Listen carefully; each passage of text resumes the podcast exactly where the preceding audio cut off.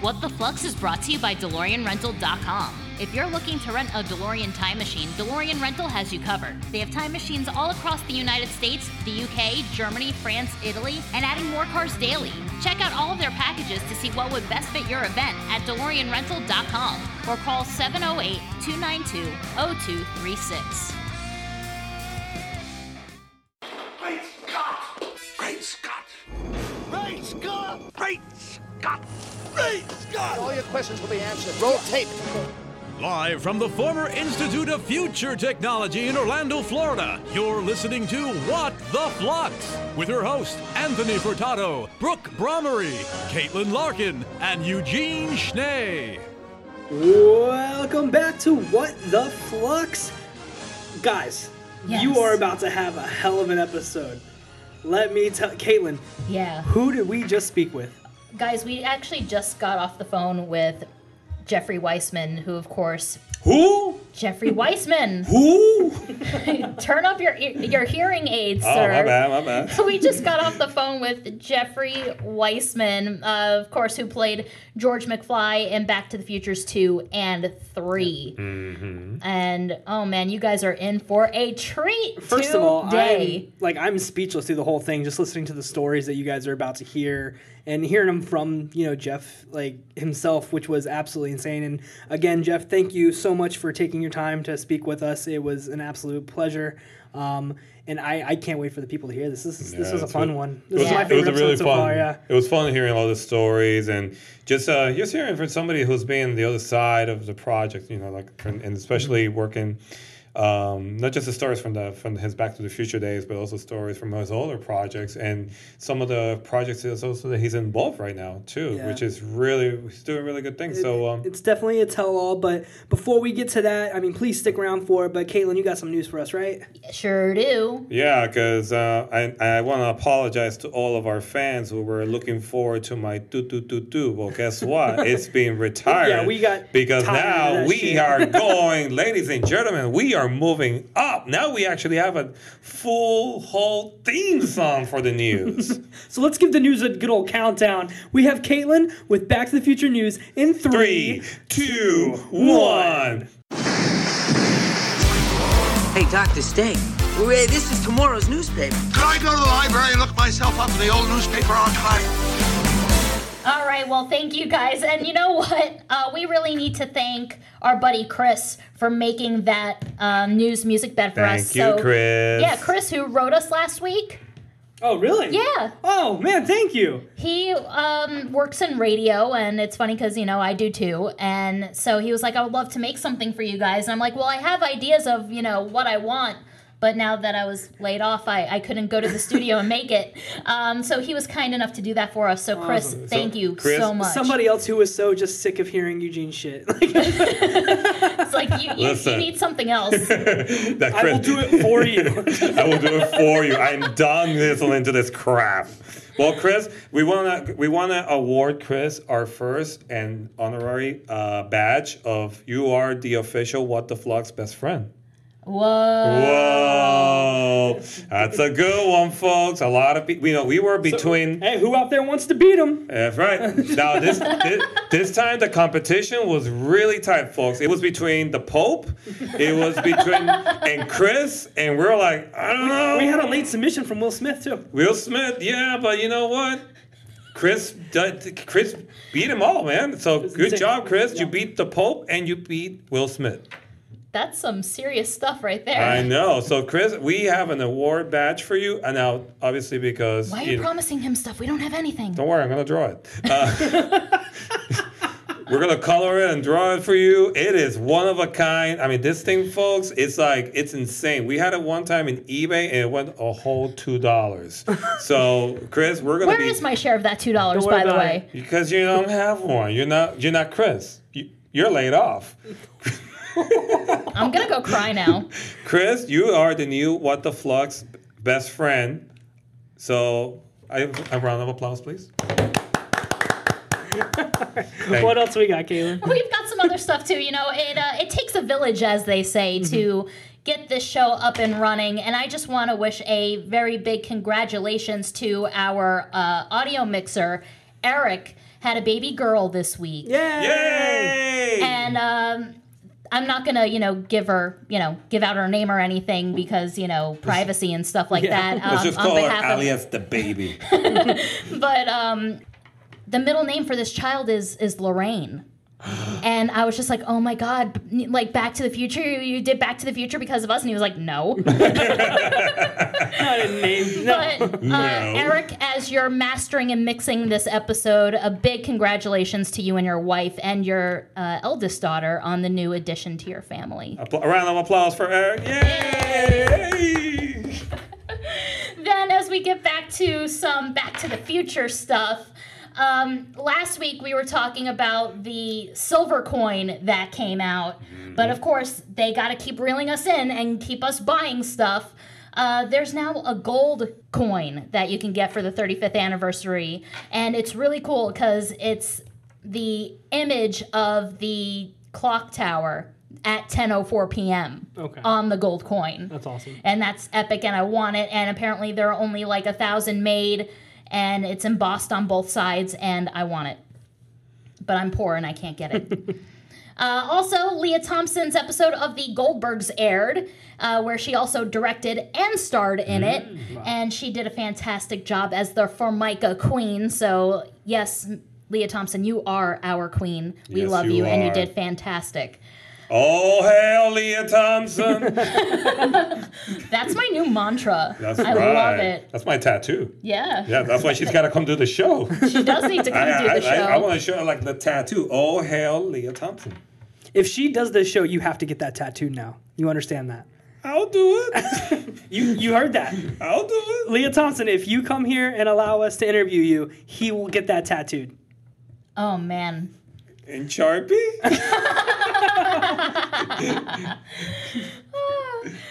Uh, so this isn't really news, but I thought that I would share this here because you know it's Back to the Future stuff. Um, so sitting at home, doing nothing during quarantine, I've been just going on eBay and looking at things that I wish I could buy. Aren't we all? Oh, yeah. and I stumbled across a lot of four of the OG Back to the Future animated series toys that came out in the McDonald's Happy Meals back in 91. Mm-hmm. Guys, I bought those for like seven bucks and it's going to be coming this week. Worth it. It is so worth it. I'm so excited to get them. They're not like mint in the packages or anything. They're, you know, out. But I'm just really happy to add them to Oh, my Back to the Future cool. collection. They're cool as They hell. were cool. They were really cool. I remember you had to buy the Happy Meal thing, and that's how you got them, and blah, blah, blah. Yeah. So it was nice. Yes, yes. Yeah. Did And- it include fries? Yeah, fries from 1991. Hey, keep it Uh, close. according to Supersize Me, they're probably still good. Oh, yeah. That's true. yeah. And uh, before we get into our interview with Jeffrey Weissman, guys, once again, we got another fan letter. I've got something for you. A letter. We got a fan letter. We got our third fan letter. oh my God, we got three fans out there. This is incredible. This is That- awesome. I can't believe that we've been averaging one a week and please keep them coming. We love to hear your stories and we'd love to share them.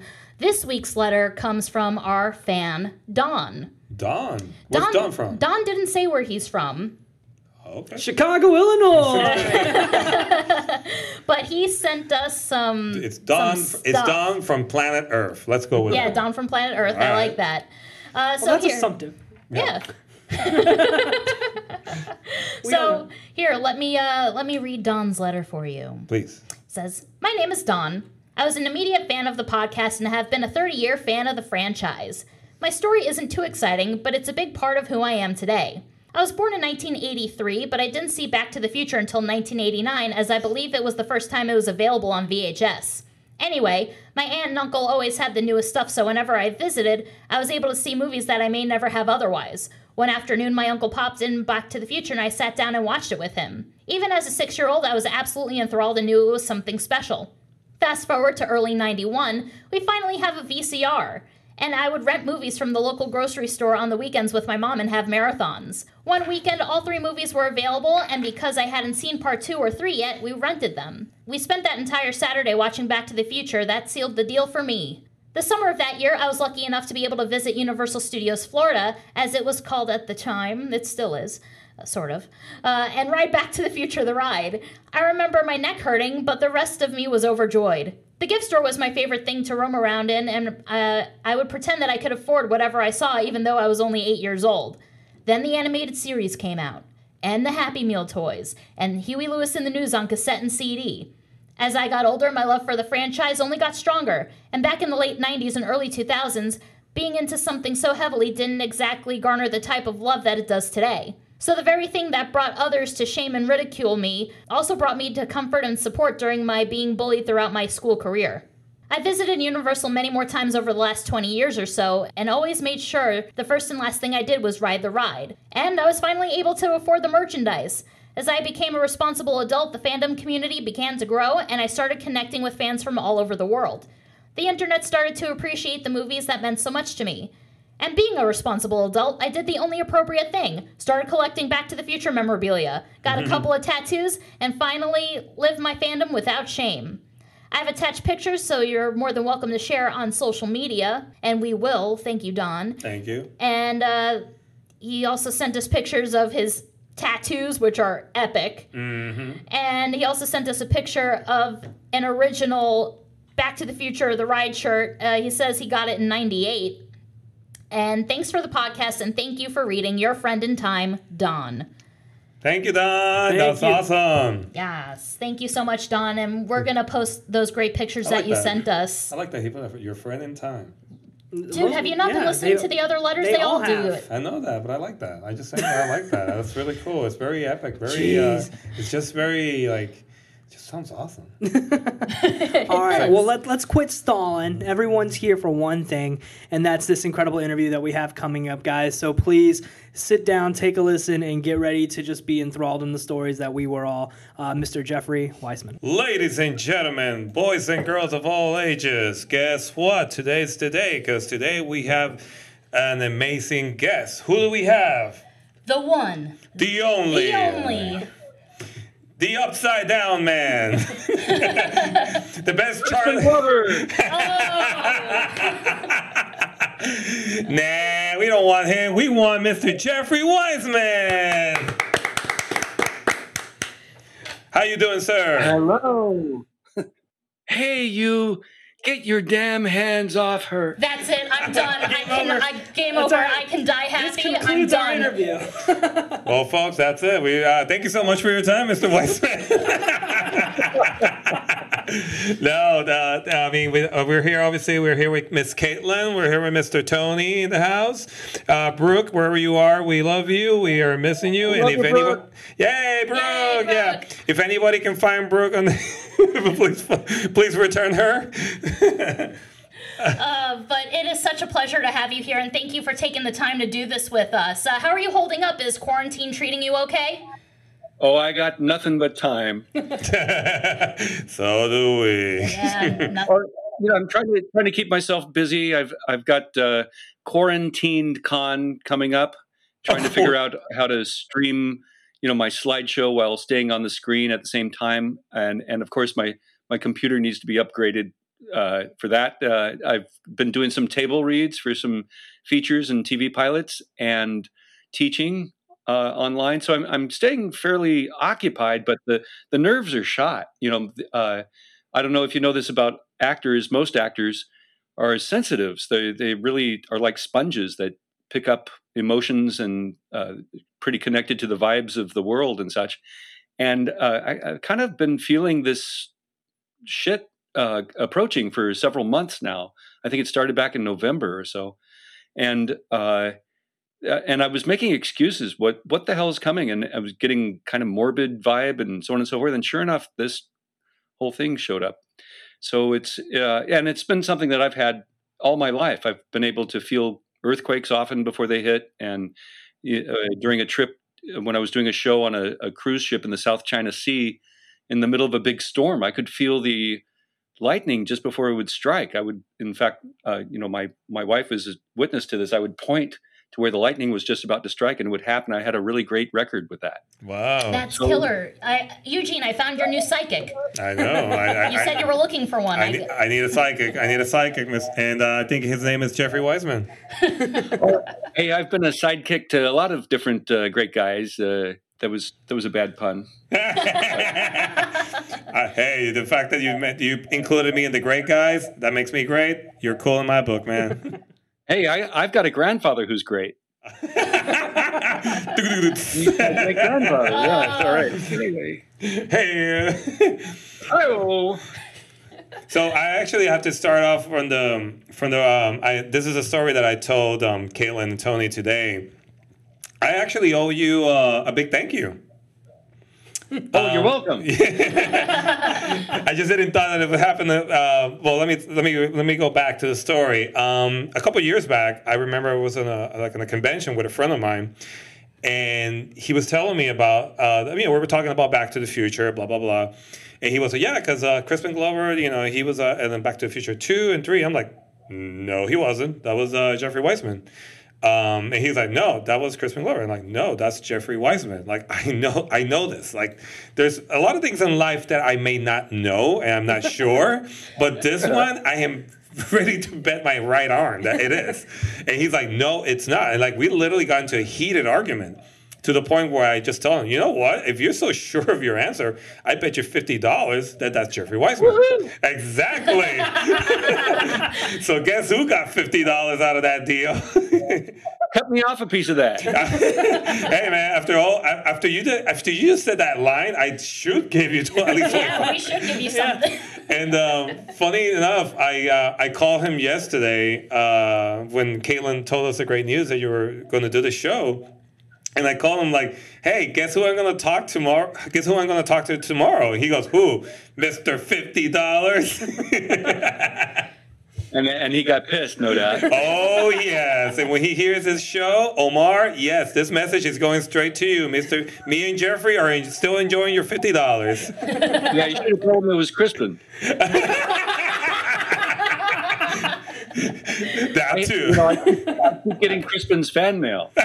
Oh man. Touche, sir. Touche. So, so Well, uh, Crispin's fans, Crispin's fans hate me with passion. It's so odd, you know, because I, you know, I was a fan of Crispin before he made the first film. We had done a film together at the American Film Institute with Dan O'Herlihy, and uh, got his number, stayed in touch. And and when the first Back to the Future movie came out, I was like, I know that guy. God, my God, he's doing great, and he he really was fantastic in the first film. And I was so proud of him that, that I knew him. I, I called him and left him a message and shit. And uh, then when uh, I got the call to uh, come in as his photo double, I, I called him and left him a message saying, you know, Crispin, you remember me? Say say a good word for me. I need this work. And he didn't call me back until he was ready to sue after the third film came out because, you know, when during the process of my auditions and makeup and uh, you know the effects uh, fittings for the prosthetic makeups and the body cast for spinning, uh, which was cut from the film. Um, I uh, heard from first my makeup artist, and then uh, really slowly came to realize and, and and didn't have the final realization until I was on set that Crispin wasn't coming back, which uh, blew my mind. I was like, "How how's that possible? You can't do this without him."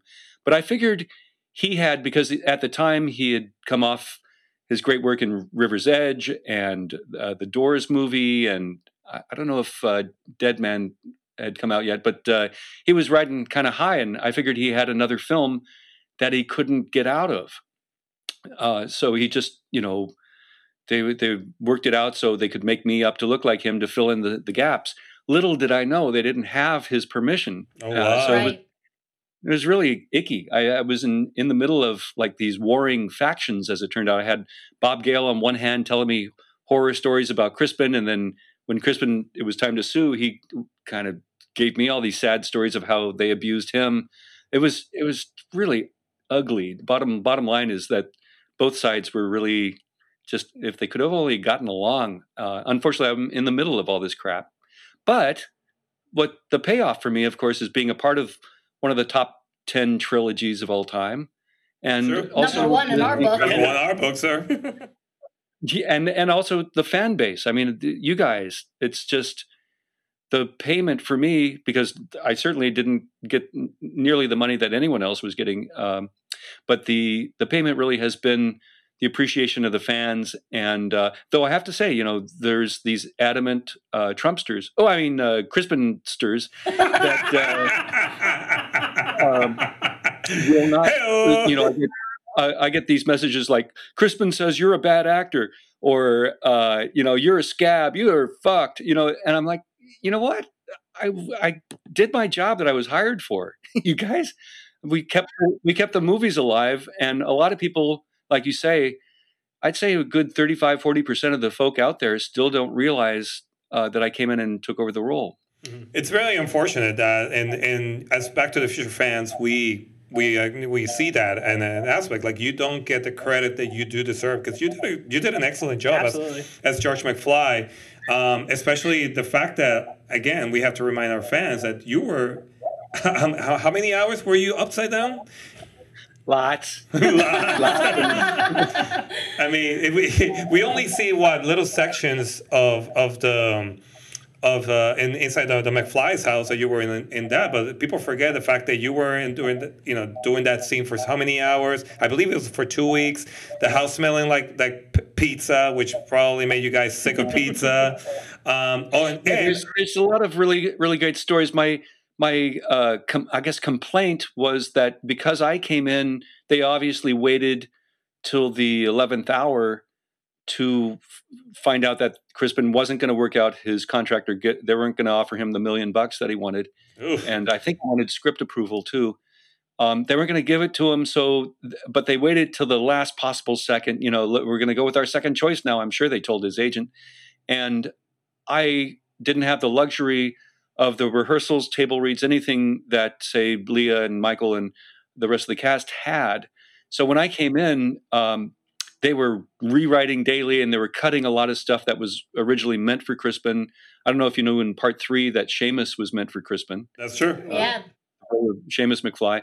Um, but I had uh, I, I- I got my copy out of my storage of Paradox. You know, the two and three were both the same script under the name Paradox, and there were a lot of things in there that I never got to do um, because they were either rewritten or uh, you know cut. Although uh, Zemeckis was somewhat flexible on on set.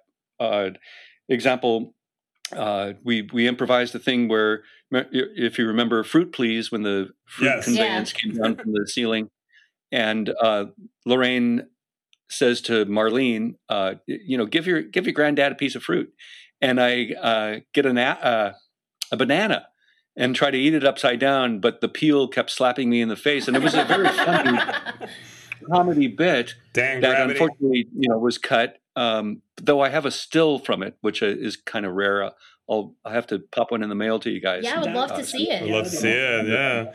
That's- and plus, uh, uh, you Yeah, have to endure all down that. from- uh, when we started on the uh, shoot, we went we went to recreate the enchantment under the sea dance first, and and the fighting with Biff and kissing Lorraine on the dance floor and all that good stuff.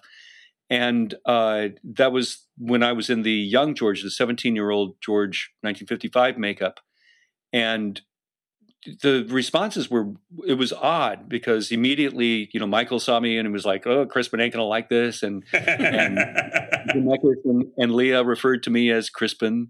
Uh, it was it was weird, uh, and I was like, "This is odd." So I I, I kind of retreated, hung out with Billy Zane, and just stayed and listened to his music. That's a cool in dude to hang out with, though. trailer.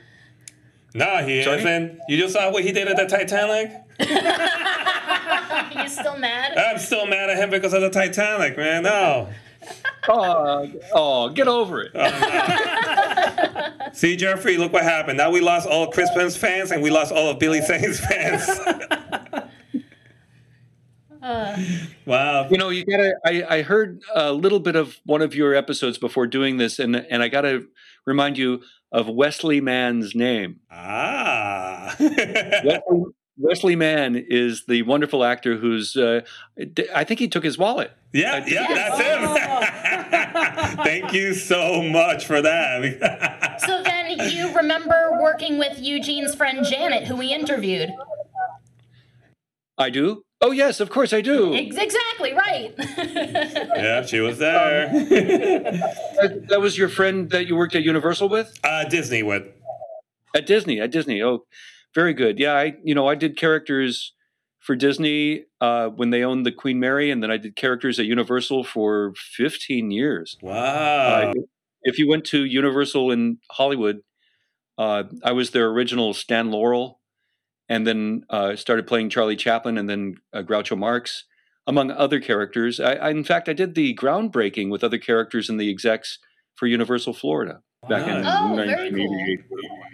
88. I've actually seen videos of you as Charlie Chaplin, and you are unbelievable. Like I actually showed one to Caitlin. Uh, it's an old video from way back in the day, and, and it's amazing how accurate not only did you look, but how you act, like your mannerism and everything. It's just exactly like Charlie Chaplin.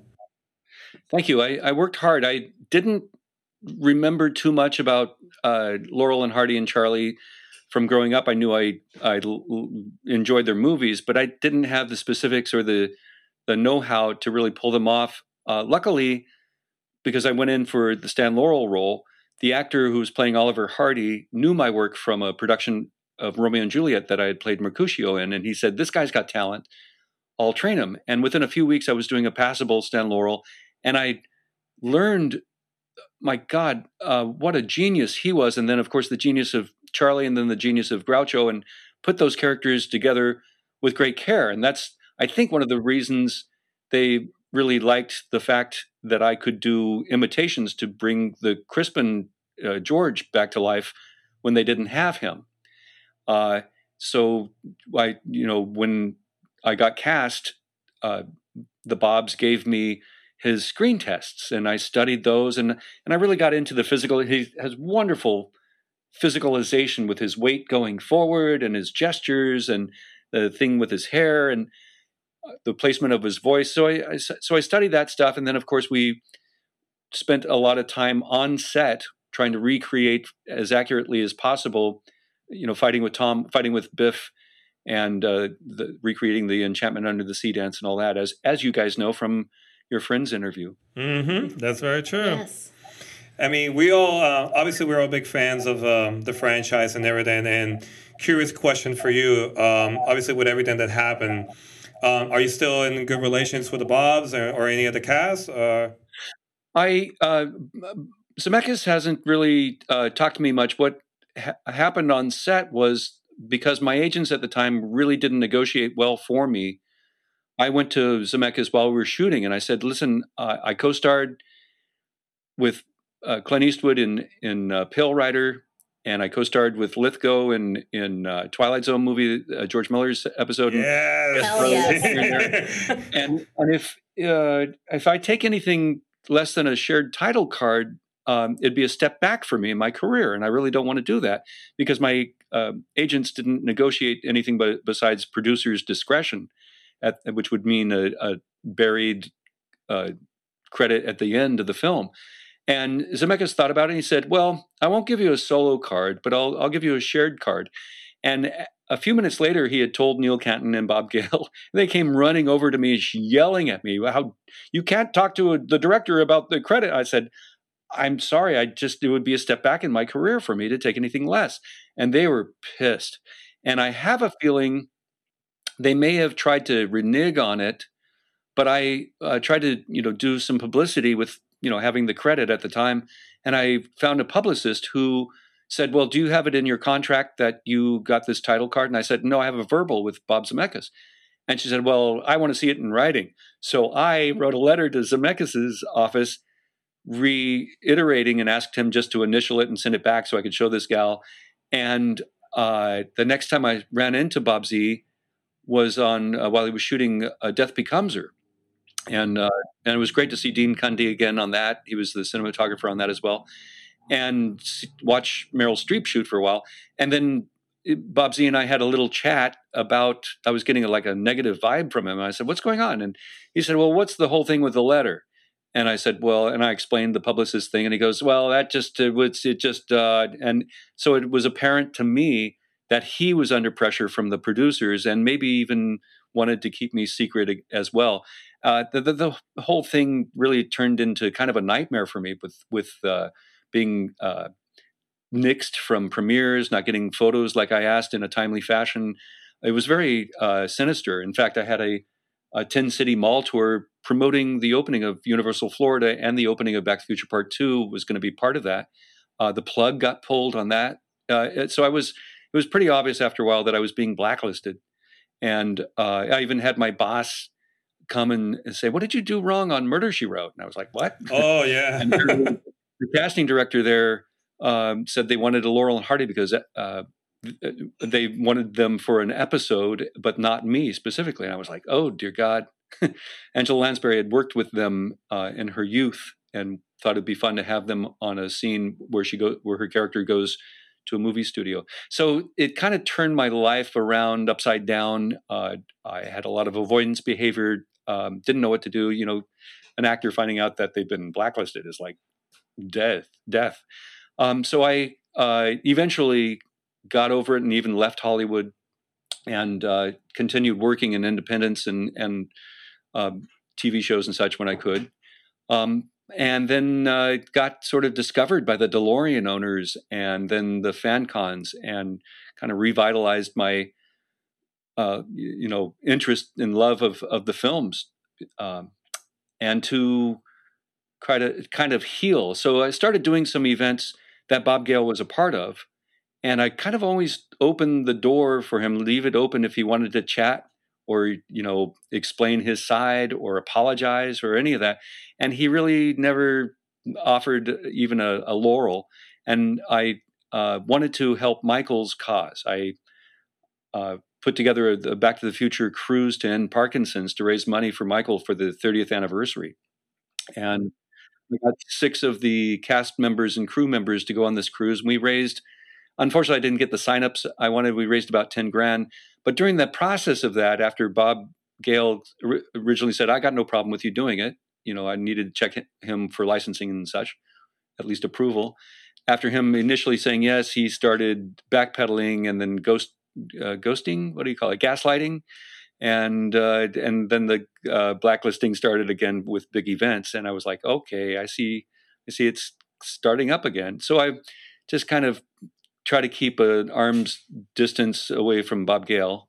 Uh, you know, I, I, love what he wrote and what he's created and the Bob's created and all. Um, but unfortunately, they're not the most, uh, how shall I say, gracious of people. But I'm uh, happy to report that I get along fine with everyone else. Yay! Yay! Well, that's Chris good. Lloyd is great, and Lea is great, and and Tom is great, and you know other cast and crew members do have problems, but they don't publicly talk about it. And I think it pisses Bob off that I I talk about it because you know it's kind of a healing thing for me. I need to. So what you're saying is Bob Gale's probably not going to come and do our show now. uh, he may he may want to just to come try to uh, gaslight me and, and correct things. He, he did it in a few books even.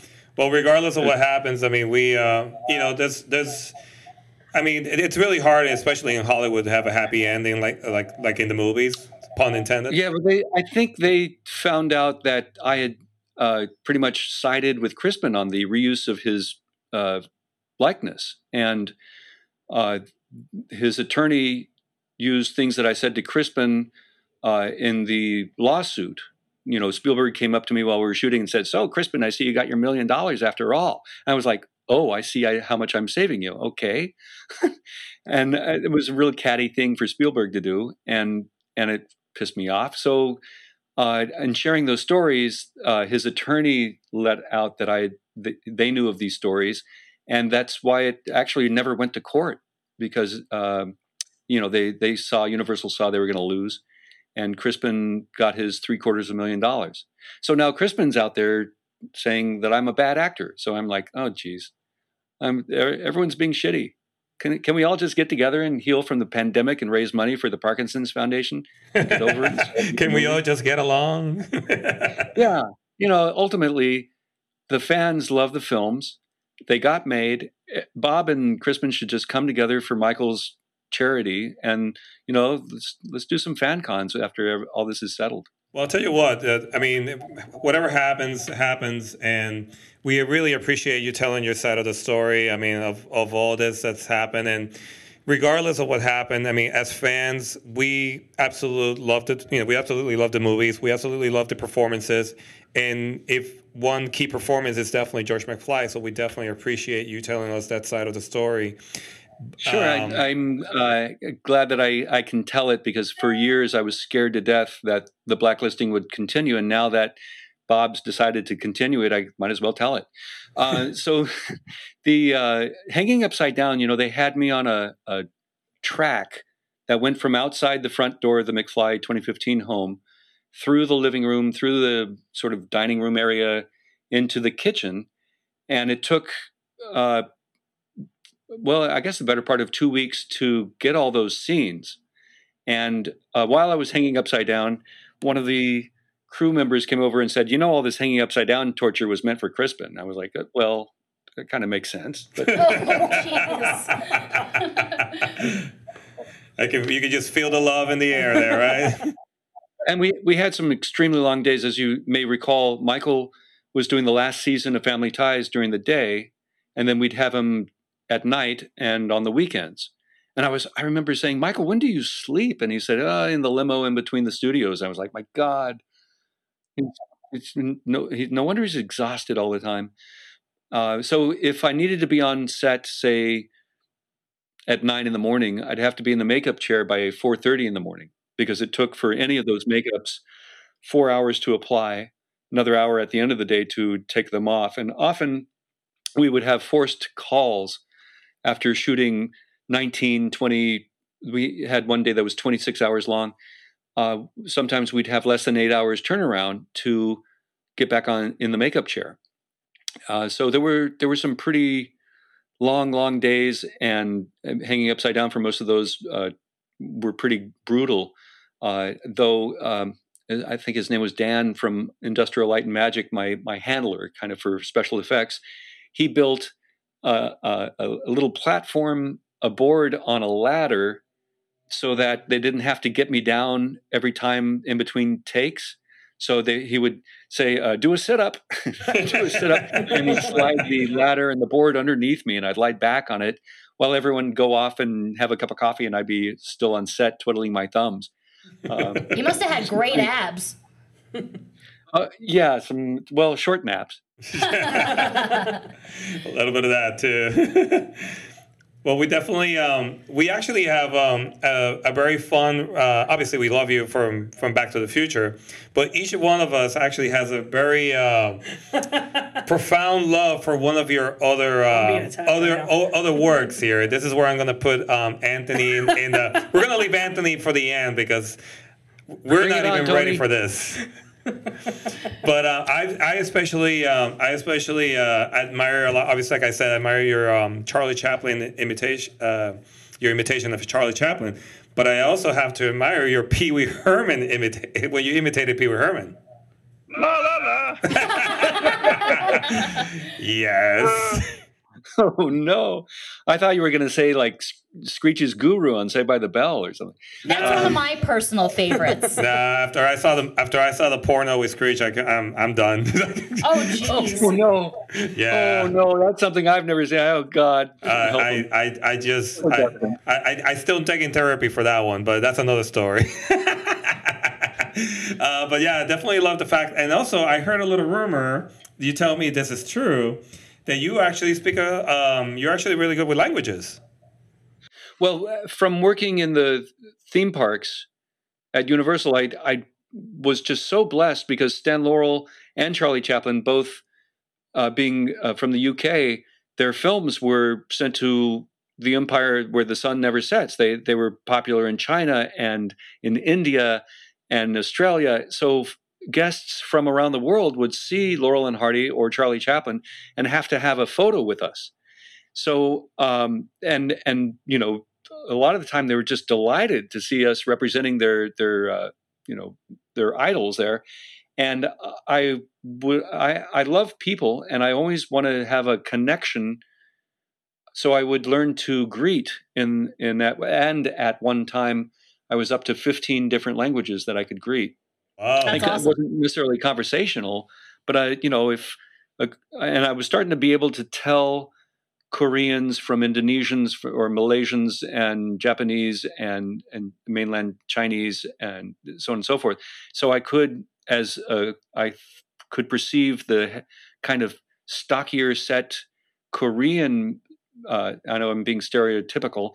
Uh, coming up, come up, I'd uh, immediately go "annyeonghaseyo," and they would like, "Oh, annyeonghaseyo, kamsahamnida." you know, they would they would uh, be thrilled that I'm greeting them, or uh, you know, uh, uh, Abu Kabar to a Malaysian because they have a little bit of a fairer look, or the Thai have even a fairer look. So I could say, you know, Sawadikap.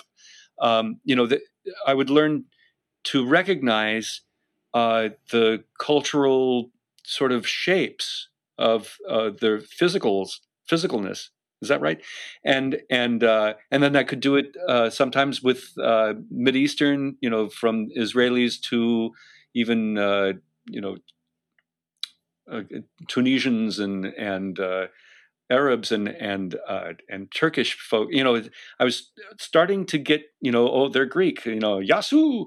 You know, I could I could start to see the difference, and uh, I would say I was probably seventy five percent of the time uh, correct.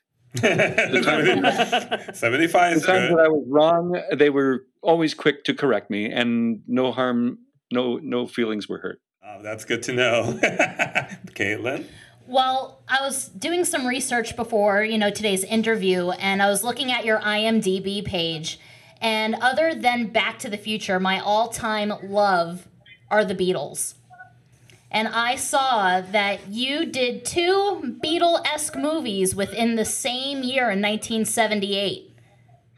Yeah, um, when I when I got out of high school, um, you know, my parents never wanted me to be an actor growing up. They they ran these clubs and saw uh, stars like Omar Sharif and Don Adams, and my dad was partners with Lorne Greene in one club, and they didn't see any benefit. A lot of them complained or and were drinking and swearing and playing cards and backgammon all day, so they really didn't want me to do that path in life. But I really wanted to, and I, I kept at it in school and community theater. And then when I was out of school, uh, I, you know, I really wanted to get on some film sets. So I, I joined one of these companies that would help supply extras to different shoots. And I think the first one I did was I Want to Hold Your Hand. That, that was like one of Zemeckis' first films. And as a Ringo fan in the, the Burbank backlot, you know, it was we were supposed to be outside of the Beatles hotel in the dead of winter in New York, and it was over hundred degrees. Yeah. Oh man. we're all wrapped up. And the you know these poor kids were dropping like flies because they weren't hydrating themselves. And I remember Zemeckis, I don't think was comfortable directing the crowd scene or anything, so he brought in his friend uh, Spielberg to direct us. So that was that was kind of fun uh, in a in a weird way. It was a lot of torture. Um, but then I got uh, the other one was uh, uh, I played actually four different roles in uh, Sergeant Pepper's Lonely Hearts Club Band, just you know little bit things. Uh, I played Strawberry Fields' brother in the big hot air balloon scene. Oh my was in god. the Earth, Wind, and Fire got to get you into my life crowd scene. Um, what was the other one? And, and I guess the one you can actually see me is being brainwashed by Alice Cooper. Um, what, was he the Sun King? I, I forget Oh, what character um, Alice played. No, No, no. Uh, but I remember uh, a couple days of shooting, and I and I did some dance moves in that. I could have been upgraded to a SAG contract or joined the union at that point, but I I had to spend my money on my rent. I remember, but uh, first couple of days with the three days of that shoot, um, I was really having a blast. I, I like first thing in the morning. It was seven thirty in the morning. Had gotten through makeup, and I was like, "Who's smoking pot on the set? Someone's smoking." pot." And I followed my nose. You know, I'm a 18 years old. I'm like, oh, you know, this. I I recognize pot when I smell it, and I followed I followed my nose to uh, to Barry Gibb. That's amazing. Wait, the I kids said, smoke pot? You're smoking. It's kind of early to be smoking pot. And he goes, well, it's you want some? You know, and I was like, sure. And I was like, hey, there's tobacco in that. And he goes, oh, that's how we we blend it. And then and then Robin, I remember coming over and saying, hey, uh, is it Children of the World? I think was the album that had just come out, uh, had just hit number one on the Billboard chart. So I was lucky to be the first to congratulate them both, and it was kind of cool. Uh, kind of rubbing elbows with the rock stars and then being on the sets. The sets were pretty outrageous and fun. And there was a, a I remember a very, really beautiful blonde dancer that I was quite attracted to, and and she was very friendly to me. But the second day we were having lunch together, she bought me a beer, even though I was it wasn't 21 yet. um, and, and the third day, I remember coming up and seeing her and, and going up, "Hey, Cheryl, how you doing?" She goes, "Oh, Jeffrey, uh, I want you to meet my husband, Alice." Oh, like, oh. wah, wah. and they're still together. That's You know, That's I, I right. think it's, I think it's lovely. Um, he's got very good taste. Very good. wow, Mr. Anthony. So mine uh, is a little bit. So I'm the baby of the group here. I'm only 27 years old, and one movie that I watched a lot as a child was Max Keeble's Big Move, and I found out you were McGoogles. Yeah, I kind of split my Google with two other actors. Really? Okay. But um, they're the the actor who you know he ta- he's the principal who takes his head off and and you recognize him. He did it for that one scene, and then I did uh, a couple days, or you know the, the uh, example when McGoogle, uh, I think is is it a dream sequence, and he he races across the basketball court yes. and come towards the camera. That's me. Okay. I was I saw that because McGoogles gave me nightmares as a kid, and I found out that was you. I was like, oh man, that's just terrific. Happy to help. Oh, thank you. Jeffrey Yeah, that was Weissman, a- guaranteed to a give you period nightmares. I just needed some kind of work, and and uh, this the agent at the time said, "Can you do bodysuit?" I was like, "Sure," even though I have claustrophobia. Um, I still made it work. Hey, work is work. Yeah, I, I you know I've been very fortunate to be in some great ensemble casts. You know, the Back to the Future films had a brilliant ensemble cast. The Zemeckis was very smart with his casting. You know, the, you've probably read of all the different possibilities. You know, they offered it to Ralph Macchio, who turned it down. Yeah. uh, they wanted uh, uh, any number of different people. That, uh, Johnny Depp had auditioned for George McFly, and anyway, uh, and then and then the, the the I love the Chris Lloyd story of that. You know, he passed on the role. You guys ever know that? Yeah. Yeah, I've heard that one before. Yeah, that's and they, so they were looking at Jeff Goldblum or uh, or John Lithgow, and and I worked with John on uh, George Miller's segment of Twilight Zone movie, That's right. and that was another ensemble cast that was just a dream to be a part of, uh, with Donna and Abby and JD and and of course John. Um, to work with, and, and unfortunately, uh, Allen Daviau, the, our cinematographer, just passed away last week from COVID. Um, uh, he had been suffering already with his diabetes and such, and at the motion picture home, and then in isolation, he got the virus, and, and it took him. So sad. It is incredibly sad. He was a, a wonderful raconteur, knew uh, everything about cinematography, and loved his wine. He was just a, a really fun guy. Man has and good taste. uh, you know, the, I had the same kind of rapport with uh, with Dean Cundey, the cinematographer for Back to the Future. He's just a a delightful man, and and uh, lo- loves humor and wine, and is is a great great guy. So uh, I've been very fortunate. Almost all the shoots that I get, if I have the ability to get close to the crew, I like like to know the cameraman because, of course, that's who's going to make you look good, and hopefully you got you know, good communication with the director who allows you to speak with the camera operator or, or cinematographer. And uh, it's always been a sort of reoccurring thing of mine to try to be a team player and help any production that I'm on elevate. So the story is, you know, resonates authenticity and is is good, is truthful. Well, speaking of um, of great performances, um, we do actually have to give you a shout out for your amazing cameo in. Project 88. What you think we didn't notice? Do you guys know Kevin Bosch? Uh, yes, we do. Uh, only recently with his um, his video that went viral. yeah. Right. Uh, the the uh, The Back to the Future ride video. the ride where he re- recreated the ride is brilliant. So Kevin was a Floridian who moved to LA just a couple years ago, and Kevin and I have been friends for a number of years. He's an Uber fan, and he alerted me to Project 88 to Taylor's wonderful project, and uh, I said, "That's fantastic." He says, "Is there any way you could do something for it?" I said, "Absolutely. What What do you want?" And he told me which scene he was doing, and and offered you know me to reprise my background bit there as George backstage, and he got Harry to do the little bit with backstage with the guitar.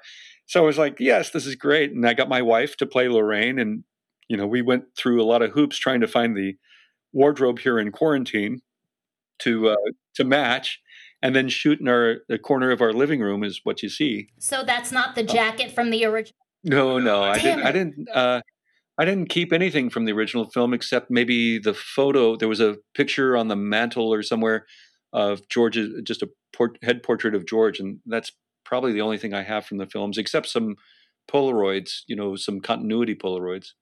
I sent you a, a copy of one of those, the the side view of the young George makeup. Yes. which is Yes. We love that. I love it. Thank you. the the Crispin profile. That's amazing. No, we, we um it's actually really impressive how a lot of people manage to to do these whole scenes of Back to the Future. I mean, if anyone out there has not seen Project 88, we highly recommend it. Uh, it's so much fun. Oh, and- me too. Yeah. It- not just because I'm in it, but um, it's uh, so inspiring. I I address a lot of filmmaking communities. I was on uh, one last Saturday to 90 different filmmakers and and participants in a uh, 48 hour film festival, and I said, "You guys, here's some inspiration. There's over 300 people from nine different countries who had." Uh, uh, Back to Future Part Two broken up into 88 scenes, and each one was assigned a scene to do with your group or what have you. And from the ones who used their cats or the ones who used their children or the animated ones, I mean, it's brilliant, absolutely brilliant. And they had less than a week or about a week to pull it off, no matter how they could, whether they were quarantined by themselves or they had some friends that they could still hang out with uh, to pitch in. It really came out fantastic. And then Taylor did a m- masterful job editing it all together. It's it's it's very impressive, and it's it's it's just, again, it's just one of those things that when you see it, you just kind of like, wow, like the creativity. I mean, even in hard times like this, you can see people being as creative as as ever, and it's just really impressive. It, it's totally inspiring, and uh, they're now talking about doing part three. That's it. That's it. We have to get him for part three. We're doing part three. We're doing it. I was disappointed that I didn't know about Project 88 until like a day or two before it was released. So I was really bummed that we couldn't participate. But if they're going to do a part three, we got to be in that. Let's do it. Yeah, stay on top of it. Stay in touch with. Uh, if you haven't met Taylor, you should introduce yourself. Uh, he's the one who, of course, has the channel on YouTube, the Project 88 channel on YouTube, and also uh, Back to the Future com. That's that's his his page. Okay, great. Thanks. I'll definitely get in touch with him. yeah. I'm here to help. Maybe I, I'll get a scene. I'll finally get. You know, Bob Gale said, oh, you know, for all the makeup and the hanging upside down, all this trouble, we'll give you a part in part three. You know, without the makeup. And I'm still waiting for that, Bob. Uh, We'll give you a I'll part in our movie. How about that? We'll give you a part in our movie. You can play. Uh, who can you play? I don't know, but my wife Sure. is my wife is a prosthetic makeup artist, so we could turn you into anybody. oh, great! I I don't really want to play the pros- pros- wear the prosthetics again, but uh, if I have to, I guess. How about how about instead of playing that, what about uh whatever happened to the Mr. Fusion band? Uh, you know, it's still a possibility. Uh, I was going to start talking about makeup artists. Uh, you know, we had incredible makeup folk on on the shoot, but I digress. The Mr. Fusion, uh, for those listening at home, are going, "What the?" Um, for, for that Back to the Future cruise that I put together back in two, 2015, uh, I got Harry Waters Jr., who played Marvin Berry, to be our lead singer, and then Don, Don Fullilove to be our bass player, Marc McClure, who played Dave McFly on drums, and then I play guitar, and then my buddy um, Dave Lewis from uh, Ambrosia and Shadowfax on keyboards, who kind of played our, our musical director, and then my wife Kimball on vocals for Mr. Sandman and such. Uh, I put a band together for that fundraiser, and the 50 uh, Back to the Future fans and another 50 or close to 100 Star Trek fans that were on the same cruise, we had our own Enchantment Under the Sea dance with our band as the main band for the event. and they they really went nuts. It was really a, very very special night, and we played the songs from the movies. And I've had a number of uh, offers of other fundraisers, but they never quite uh, pull the trigger. It always seems to uh, fall fall through, unfortunately. Um, but I'm certain that we'll we'll get another one. The last one was supposed to be "We're Going Back," that uh, Joe Walser and Michael Klastorin were producing, but that uh, fell apart because of many different reasons. Um, but the band, you know, I've been toying with trying to get the band back together for a Zoom concert for the fans around the world. That'd be that would amazing. be amazing.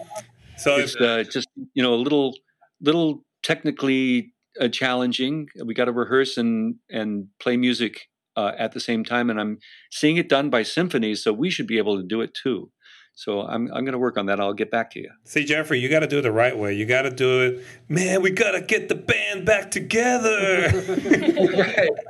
if that don't get them, nothing will. That's right. we'll, we'll have to do some Blues Brothers tunes. Yes, you're in the mission from God. Oops, different movie. so, what are you up to these days, Dan? What, um, we know that you're still uh, doing your teaching career, right? Yeah, I've got uh, a couple projects in in post. Uh, a couple projects uh, that are doing the festival circuit. I mentored a young writer in his early twenties who pulled it together to shoot his own feature called the Eden Theory. And uh, if you if you find on IMDb or elsewhere my demo reel, have a little clip from that um, on my demo reel. But it's going to be doing the festival circuit, probably looking for distribution. And I um, have a very interesting part in that. I, I, uh, I, without giving it away, I can't really tell anything more. Um, then another project that is a sh- uh, short film that's kind of a a parable rock musical fantasy thing called the Carnival of Wonders, in which I play the embodiment of death that's portrayed as a swami kind of sideshow circus sideshow mystic. Oh, so it's a children's And- project. Yes. I'll get the kids back to sleep now. So. so uh, Christopher, um, the producer of it, was Madonna's choreographer for a lot of her big projects, and his high uh, school buddy uh, Jonathan Lawrence directed it, and we literally developed my stuff, and it is used as sort of the the thread that strings all these dance routines and story together. It's it's a very fun to watch piece and uh, very compelling. So look for Carnival of Wonders. Um, it, after it does the festival circuits, it just won a half dozen uh, awards at a festival in LA. It just got accepted and uh, to another one in Las Vegas. And it's getting out there. Um, yeah, and then uh, I'm doing table reads, like I mentioned, for uh, TV pilots and uh, features. I'm teaching, just uh, keeping myself busy. I, if anyone wants private coaching, you know, jeffreyweissman.com, come to me and I teach via Zoom. Awesome. That's awesome. What do you enjoy more? Acting, uh, teaching, acting, directing, writing, improv. What do you enjoy do- doing the most? Yeah, uh, right now I'm wrapping up my sixth week uh, with a, a main uh, film acting, which I also cover the business of acting uh, course for the uh, Actors Conference and the Bay Area Pro Act uh, group. If you go to actorsconference.com, I believe, um, y- you can sign up for that last class. I'm, it's basically because I know people are worried sick about money. It's just a donation type of situation right now. Uh, I will probably do in the next session of for improvisation. I back in the early '80s started doing improv. Actually, before that, at Renaissance fairs and such, I would do improv in the streets, but uh, improv on stage, taking it seriously and really learning the nuts and bolts in the mid '80s, and then uh, helped form Los Angeles Theater Sports. That um your your pal from Florida, Wayne Brady, came out and joined us, and and kept honing his chops along with Brad Sherwood and Michael McShane and Greg Proops. A lot of the Whose Line Is It Anyway uh, guys came out of our group. And uh, that group, in fact, uh, LA Theater Sports is still extant after 30 some odd years, uh, as known as Impro Theater, doing two and a half hour long improvised Anton Chekhov plays or Stephen Sondheim musicals or Shakespeare or Tennessee Williams. It's just amazing. Um, so I have a lot of experience doing improv and teaching improv at, at university and different schools. So I'll probably be doing just that, trying to teach improv online. Well, you were a, you were a fellow uh, student from the Second City and Laugh Factory All Star Improv Jam, so you definitely yeah. earned your chops. I uh, I was just remarking that uh, my one time going on at the Ash Grove at the Second City all um, alumni show. Um, I was working with Dan Castellaneta and Wayne Brady and and uh, Jane Norris and uh, Paul Dooley, all these legends, and I'm on stage and I look down at, at the table right next to the stage, and there's Elaine May, uh, who's you know one of the uh, one of the icons of improv from the late 50s and early 60s and i nearly shit my pants i mean it was like oh my god um, but it was really great to be in that that wonderful company and uh, yes i uh, I'm very fortunate to have worked with some great, great talents. And uh, even though I sometimes claim that I'm rusty, I, I, get off my butt. Just a few months ago, went down and did my first two-person improv show in San Francisco. And even though I was nervous as hell, it came off great, and the audience loved it. So I was like, okay, I can, I can still do this. It's funny that awesome. after all these years, you still get nervous being on stage, huh? Yeah, and and you know the the theory is if you don't get nervous, it probably means you don't care enough. That's true. That's that's a very good way to say it. Um, well, Jeffrey, uh, we are super humble and so thankful for your time. Um, thank you so much for giving us those amazing stories. Um, yes, folks, we laughed, we cried. we there was love, there was hate, there was everything, just like any other movie. But at the end of the day, it involves it has a happy ending. And we just wanted to thank you so much for your time and thank everything. you, thank yes you. thank you so much. We are so blessed to have you with us. It yeah. really is an honor. And the last thank you. Thank you caitlin. Thank you gene. Thank you tony. Stay quiet tony. It's funny i'm usually the one who runs his mouth the most but i'm just sitting here in awe like just listening to these stories I'm like I, I I don't know. I'm just gonna listen. This is fantastic. It's it's very reward, rewarding to just hear you. And um, the last question that we that we have for you um, is a question that it's just um, very curious about it. With all the remakes that are happening, what movie would you want it to be remake, and what role would you want to play? Oh, great! Oh, lovely. Yes. Okay. Hmm. Hmm. I would love to play Iago in a remake of Othello. There oh, you go. All right, Shakespeare. I was not expecting that. Um, would you give a, a, shout out to Brooke, or let me do it if she's going to hear this? Hey, Brooke, we miss you. Oh, she'll love that. yeah, Brooke, we missed you. Uh, Jeffrey says hello, and that means you made it. in the future. What happened? We couldn't hear you. Uh, oh, I, I, was shouting out to Brooke. I'll see you in the future. Well, Jeffrey, thank you so much. When this is all over, uh, we'll see you out there at, at MegaCon or any of the. I, I think I'm actually scheduled for Pensacon uh, next spring. Okay. Yes. We, we've had talks I, to try try to get out there for sure because that's the one in February, a, right? Yeah, it's yeah. supposed to be yeah in February. Hopefully, uh, well, well, if it's not will get the, back to normal by then. It's not the end of the world. We'll be there. Yeah, and it, just like, uh, are we ever going to be able to do, uh, you know, s- snaps with our arms around our fans anymore? It's it's a whole new world. Uh, yeah. Or, or well, even... I'm getting a really cool Back to the Future mask made. Yay! I am. I can't wait for the fabric to get here. Speak for yourself. I'm still I'm hanging out with my stormtrooper mask. I go to Publix with my stormtrooper mask, Jeffrey. It's awesome. Yay! Did you, uh, did you by chance catch the Publix supermarket commercial I'm in? I did. That's why I brought it up. yes, sir.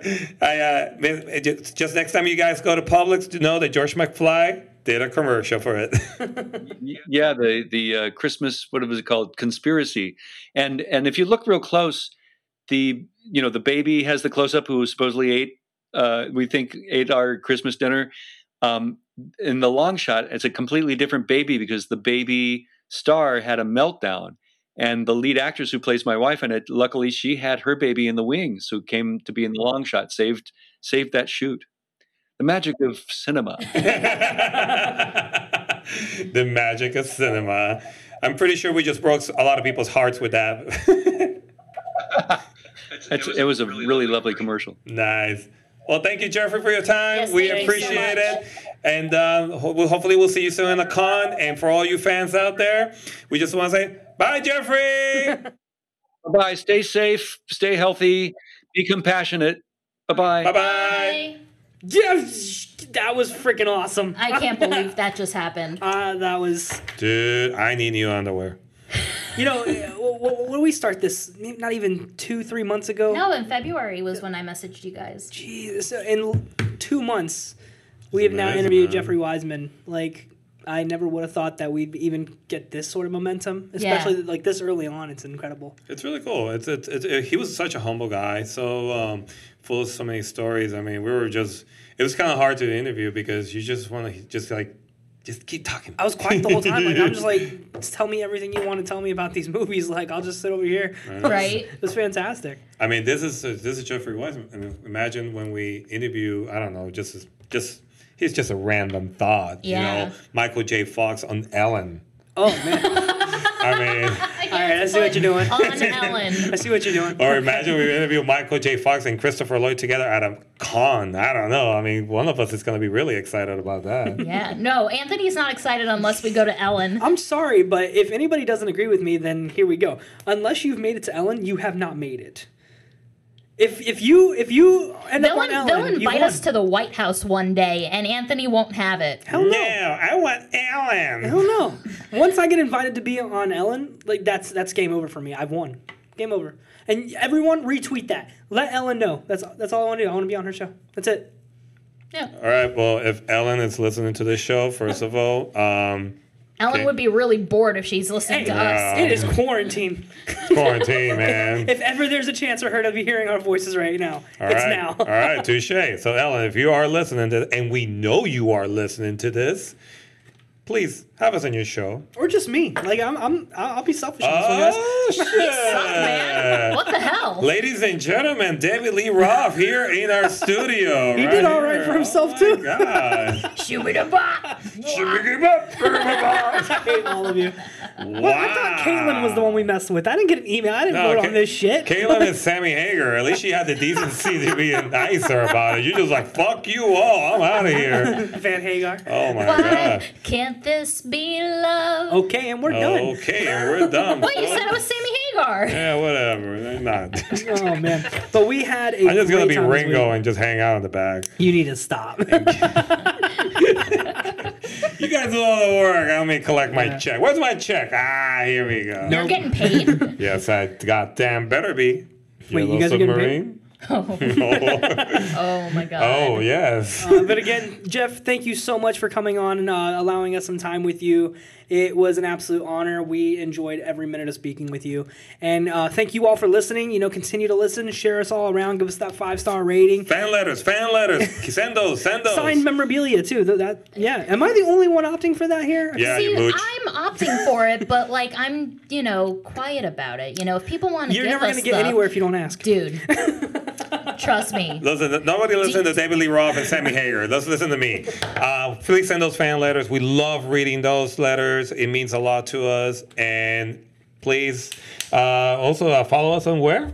Everywhere. Facebook, Instagram, Twitter, Your YouTube, mama's house. YouTube. Yeah, please check out the YouTube. Please subscribe to our YouTube channel. Uh, we really hope to get up to a thousand subscribers so that we can do some fun live things eventually. So please, if you have a Gmail account and you don't even go on YouTube or whatever, Just hit the just like hit the subscribe button for us. And you know what? If you actually become our friends, we will say publicly and, and here in our podcast that we know you. That's a really good. promising I'm, people that. I'm gonna tell them. Like, let's say we just get John Smith. It's like, you know what, John? John Smith's pretty cool. He's a good guy. He's a good guy. He's, he's all right. anyway, guys. I think we're all on like a high from talking to Jeffrey We Weissman. are. We're we're all crazy right now. I, I honestly don't know how we're gonna top it, but I, I guess we'll find Ellen. a way. Ellen, Ellen, Ellen. was that that, that the video with the gopher? Ellen, Ellen, Oh. Ellen. No, guys. But whether it be the future or the past, we will see you next time. Thank you oh so much, and we will see you again later. Alan! Bye. So why don't you make like a tree and get out of here? All right, bye bye. Thank you for listening to What the Flux. You can find us on Facebook, Instagram, and Twitter at What the Flux underscore pod. Please subscribe to us wherever you get your podcasts and give us a five star rating. And be sure to recommend us to your other time traveling friends. Hasta la bye bye.